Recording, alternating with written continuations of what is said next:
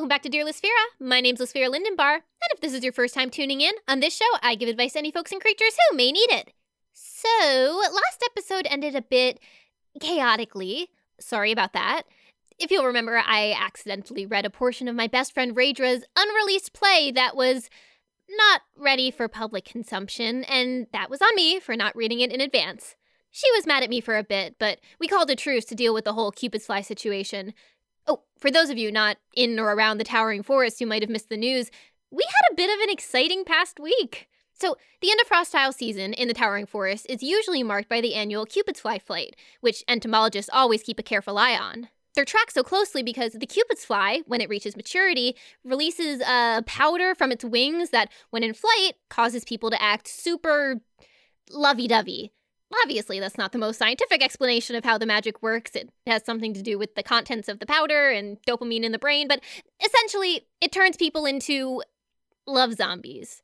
So every year, when the Cupid's flies start to hatch from their eggs and fly north to the Cupid's fly field, everyone in the towering forest hunkers down for about five days until they've all left the forest. And usually we get advanced warning for when this is going to happen. But for some reason, this year, the Cupid's flies hatched way earlier than they ever had before, and no one saw it coming. I was in the market when suddenly people just started running past me. At first, I thought they were just heading for the Pellery Pie Shop booth. Sometimes Pellery finds fire berries while foraging, which are pretty rare, so fire pies are a hot commodity. So I was debating trying to brave the crowd and get a fire pie myself when I heard someone yell, Cupid's flies! I thought it was just a prank because, like I said, we never get Cupid's flies this early. But sure enough, I looked up and spotted a couple of those little buggers flapping around over the market tents. So now I'm running because, like, it's not the end of the world if you get Cupid's flu. They just spray you with this potion and you're good as new. But I've got things to do, and I don't really feel like wandering around trying to hug everyone in reach. Physical touch isn't even one of my love languages. So I ran. Raidra's house is closer than mine to the market, and I kept seeing more Cupid's flies every minute, so I ran to her house.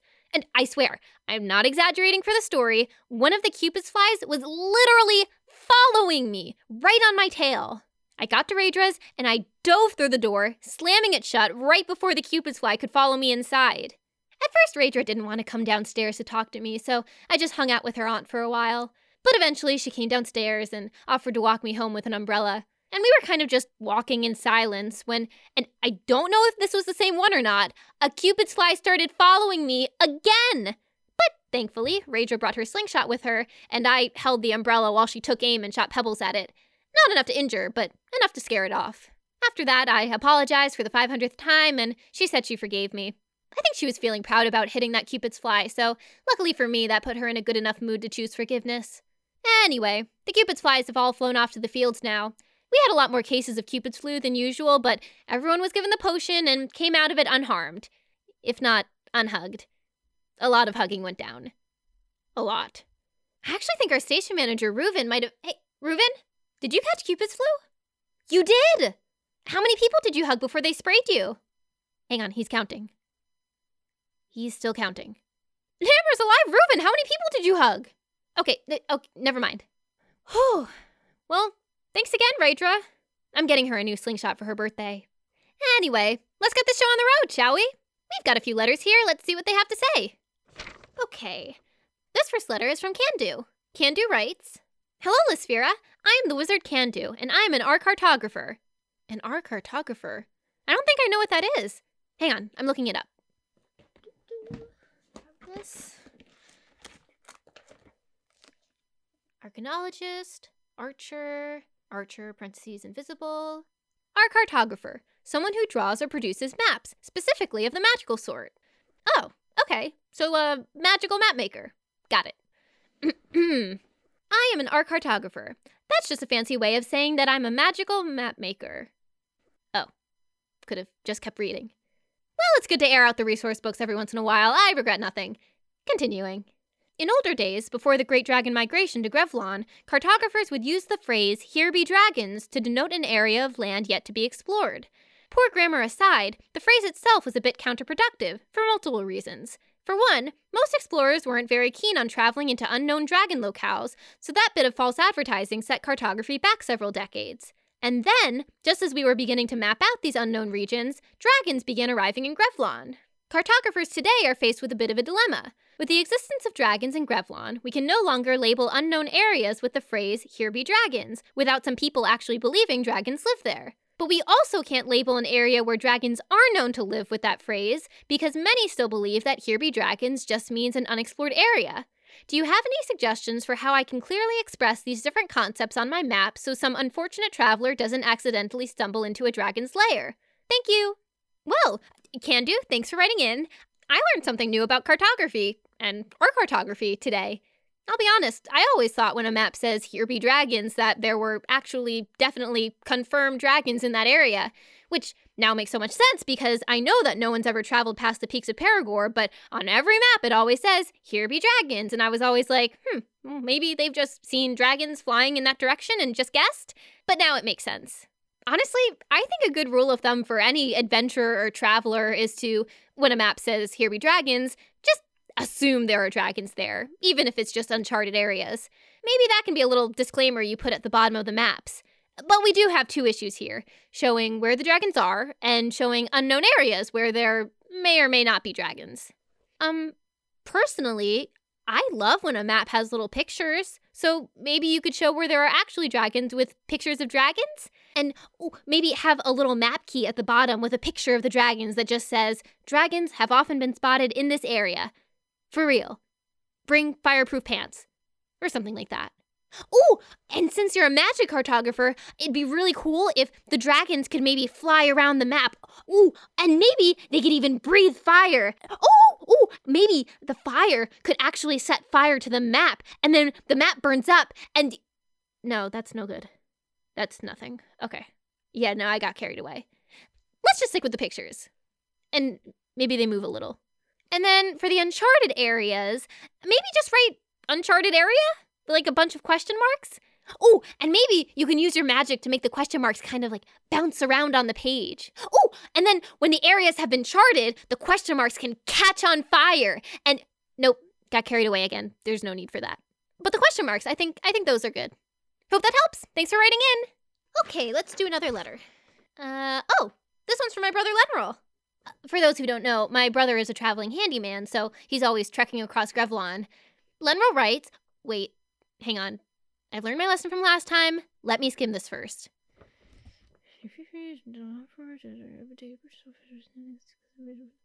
Okay, we're clear. Lenroll writes, Dear Fifi. Oh, okay. That one slipped past me. Should have caught that. No one call me that. Continuing. Hello from the hills of Longthorn, where I've been forced to take a detour. It seems some of the ice from the mountains melted early this year, and the Iwarn River has flooded the bridge I was planning on taking to get to Poer. I don't mind the detour. The hills are nice to travel through, just kind of hilly. A lot of walking up, then walking down, but it's good exercise. Anyway, I know you're doing an advice show, so I'll ask for my advice now. Honestly, it's less advice and more settling a disagreement. Lately, I've been traveling with a friend who's been helping me with my jobs, and we have a disagreement on good etiquette. Whenever I go into someone's house, I always take off my boots, even if they don't ask me to. My friend, however, says she always leaves her boots on unless the host asks her to remove them. Who has the better etiquette? Remember, I'm your flesh and blood, so you have to agree with me. Love, Lenroll. Okay, first of all, the whole flesh and blood thing, not a rule. I can name many disagreements of ours, starting alphabetically. The aardvark argument, the. Oh, Reuven shaking his head at me. Maybe listing all of our disagreements isn't good radio. That's fine, I'll move on. Honestly, I don't fully agree with either of you. Sure, there are some races that tend to prefer boots off inside elves, halflings, eight footed larblers, but there are others that prefer you keep them on. Ogres, for example, consider uncovered feet a very personal thing, so an ogre would probably be a bit put off if you just took your shoes off when entering their home. My advice see, I still managed to turn this into an advice thing would be to just ask. Simple as that. You could even just look at your host to see if they take off their footwear before entering their home and copy them.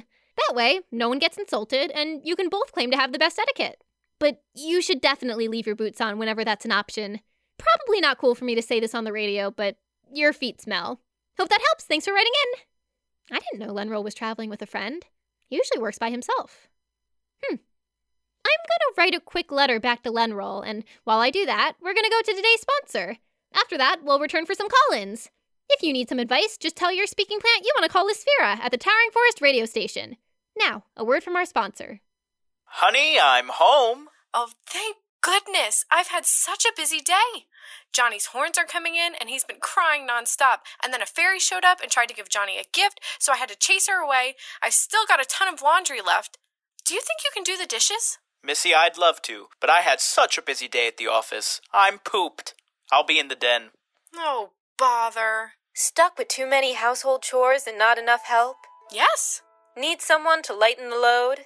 Boy, do I. Then get yourself an invisible servant. What's that? An invisible servant is a being made of magic and air that will help you get that laundry done before you need to put the little one to bed. Incredible. They sure are. They'll cook, clean, garden, whatever chores you need them to do, without tiring. An invisible servant doesn't think or feel. Unless, of course, they form an attachment so strong that it breaks its magical structure and gains the ability to love. I know you don't rest or eat, but would you like to sit with me while I drink my tea? It's nice to have someone to talk to. You'll soon find an invisible servant is everything you've been missing in your life. Just don't go falling in love with them. Sweetheart, what just pushed my feet off the coffee table? That's just the invisible servant, dear. And they're twice the person you'll ever be. What was that? Nothing, dear. So pop on over to Oberdane's Enchantments and Wards and get your own personal invisible servant today. I'm going to leave my husband for my invisible servant. Yes, Missy. Yes, you are. And we're back with Dear Lysphera. Despite any nicknames you may have heard in the top half of the show, my name's Lysphera. And if you're just tuning in, on this show, I give advice to any folks and creatures who may need it. And if you want to call into the show, just tell your speaking plant you want to call Lysphera at the Towering Forest radio station. And here's our first caller. Hello, caller. You're on the air. Hi. Hello. Can you hear me? Hi. Yes, I can hear you. A little staticky, but. Oh, okay. Hang on. I'll get to higher ground. Uh, yeah.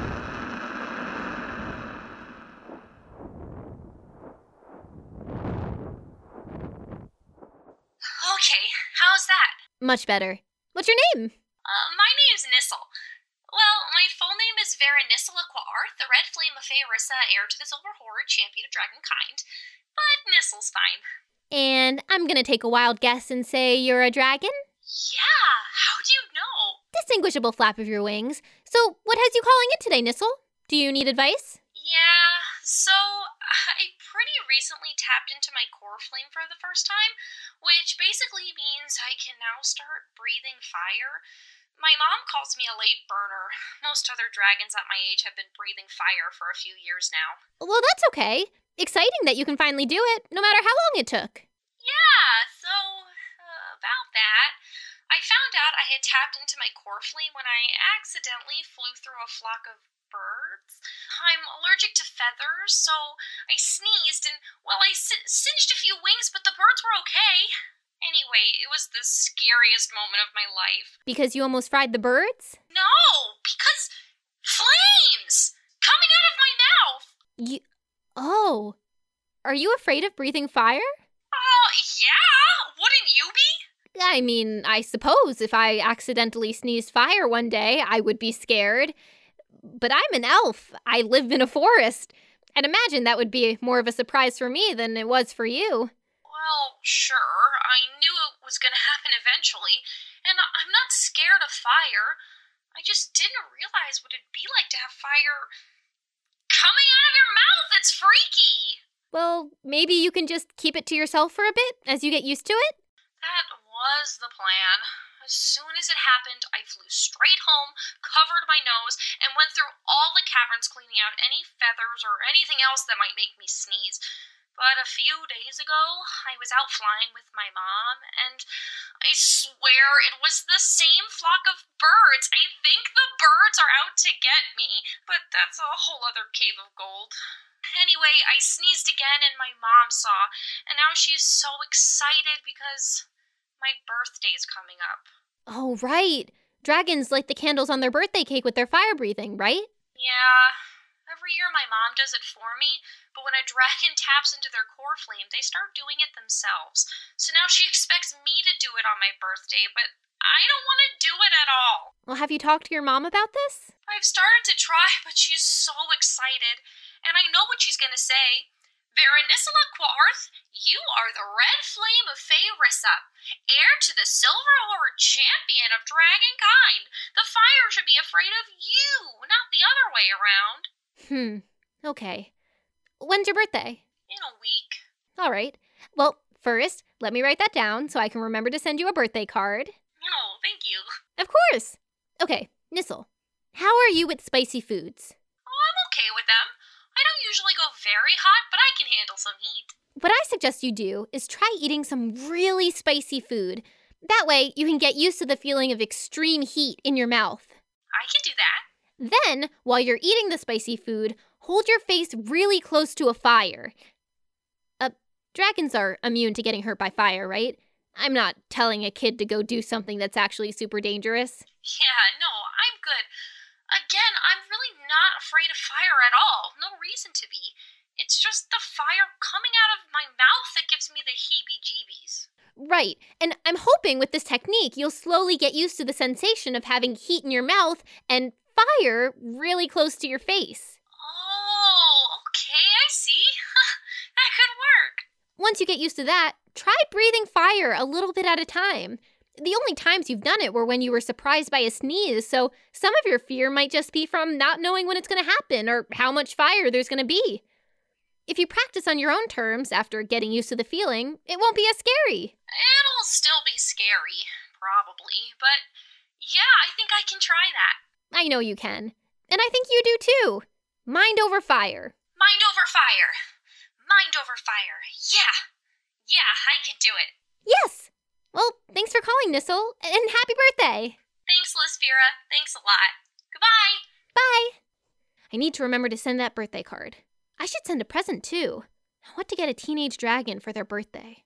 Maybe, maybe like a, a cool rock, like a like a sparkly, a sparkly rock. No, no. I'll think it over more. Oh, here's our next caller. Hello, caller. You're on the air. Uh, hello, uh, Lisphira, was it? Yep, that's me. You're live on Dear Lisphira. Right, right. Uh, a friend of mine said you're good at giving advice. Well, I certainly try my best. What's your name, and what can I help you with? My name is Thrallry. I'm a spider, a giant spider, not one of those little fellows. My current day job is in trap creation. I work freelance for anyone looking to trick out a dungeon or underground cavern with webbing. Interesting. Why do people usually require that specific service? Oh, you know, to trap any thieves looking to steal a. a cursed gem, let's say, or whatever else people tend to hide in dungeons or underground caverns these days. I mean, listen, pits with spikes at the bottom are great, uh, as are swinging axes, or, well, you know, snakes, but nothing tops the terror of getting trapped in a spider's web and not knowing what's coming next. And are you usually there with the web when the thieves show up? Oh, goodness, no. I just construct the webs. It's up to the client whether they want to hire another web spinner to, uh, deal with the thieves, or say, construct a dungeon so the walls begin closing in on the thieves as they're trapped in the web. And these clients, I mean, I'm sure there's some level of confidentiality you have to keep, but are these people usually. Oh, they're almost exclusively terrible people. Yes, I mean, you don't meet many good Samaritans in possession of cursed gems, much less ones who want to hide those cursed gems behind a series of deadly traps. Well, I don't know. I guess it could make sense for a person to want to keep a cursed gem out of the wrong hands by hiding it behind a bunch of traps. Sure, I suppose that's one way to look at it. I can say from experience, though, that often the traps are more intended to lure in reckless adventurers looking for a challenge than to discourage them from staying out. Ah, got it. But anyway, that's why I've called for advice. I've been in this business for a while, but it's not really my passion. Oh, what's your passion? It's my dream to one day be an architect. Oh, wow, that's very cool. I've been working toward it for years now. Lately, I've started drawing up plans for buildings and pitching them to different villages and towns, but I'm still waiting for someone to take a chance on me. Hmm. Well, would you like to practice one of your pitches with me? Maybe from that we can figure out why you're not getting hired. Sure, sure, I can give you a pitch. Let me just look through my plans and find a good one. Ah, this is a good one. It's for a library. Oh, I love libraries. Great. Why don't you give me the pitch? All right. You're in the mood for a good book. So what do you do? You stroll over to your local library in search of an interesting tome. As you approach the library, you see the bridge across the moat is collapsed into the crocodonda infested waters. You pull a coil of rope out of your pack and toss it around the branch of a tree that hangs over the moat. You swing over its waters, the crocodonda snapping at your heels, and land deftly on the other side. Okay, can I stop you there? W- well, there's more, but. Sure, we can pause for notes. Whatever questions you have might be answered later in the pitch, though. No, no, it's nothing like that. Um, I'm just thinking some people might not really be into the idea of having to risk life and limb to enter a library. Are you referencing the crocodondas? And the swinging and the moat.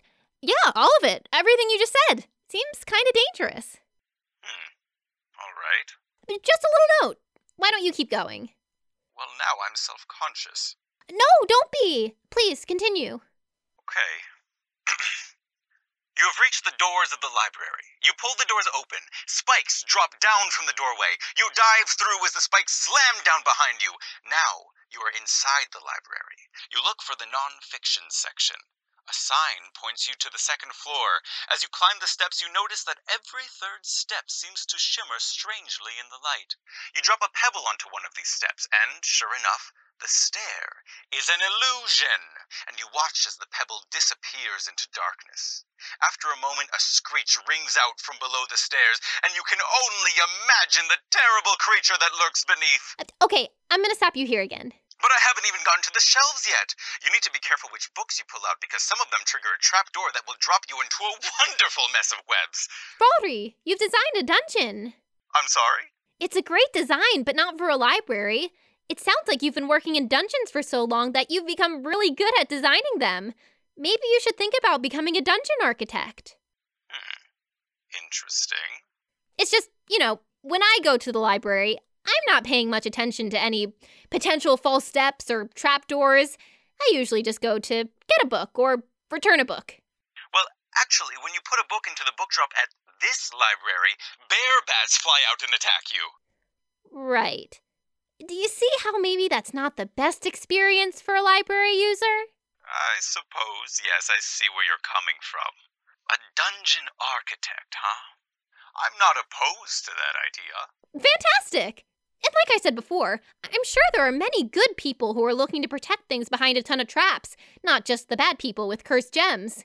Oh, I'm not really concerned about that. I'm very morally gray. Well, I'm sure it'll be all the easier to find clients that way. Then, I guess. I like this idea.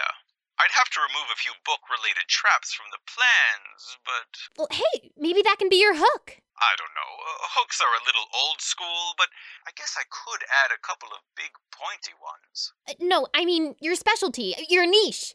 Themed dungeons. You can design a library themed dungeons, school themed dungeons. Hook themed dungeons. I don't really know if that's a theme, but. Yeah, no, I, I understand, yes. I like it. I'll start pitching these designs to people looking to build dungeons. Fraldry's Fantastic Dungeons. Has a nice ring to it. Thank you very much, Lisfera. And in your honor, I'm going to design a radio station themed dungeon and call it Lisfera's Lair. What an honor! Thank you! And thanks for calling in. Goodbye. Bye! Well, hey, if you're listening to this and are in need of a dungeon, reach out to Fraldry. Preferably if you need one for on the level reasons. Whatever those might be. And Reuven's giving me the signal that either means it's time to wrap up the show, or there's a giant boulder barreling toward the radio station. Either way, it's time for me to get out of here. Thank you very much for listening to Dear Lisfera. Next up, we have. Two squirrels chasing each other around a tree for an hour and a half. Are they playing? Are they fighting? We sure don't know. I hope to talk to you all again real soon, but in the meantime, keep your chin up and don't go looking for cursed gems. Probably not the best idea. Only trouble there. Bye! Thank you for listening to Dear Lisfera, which was created, written, and edited by Katie Siegel. Lisfera was voiced by Katie Siegel. The voices in the sponsor spot were supplied by Frankie Marone, Amanda Sinkowitz, and Katie Siegel. Nissel was voiced by Emily Reinecke.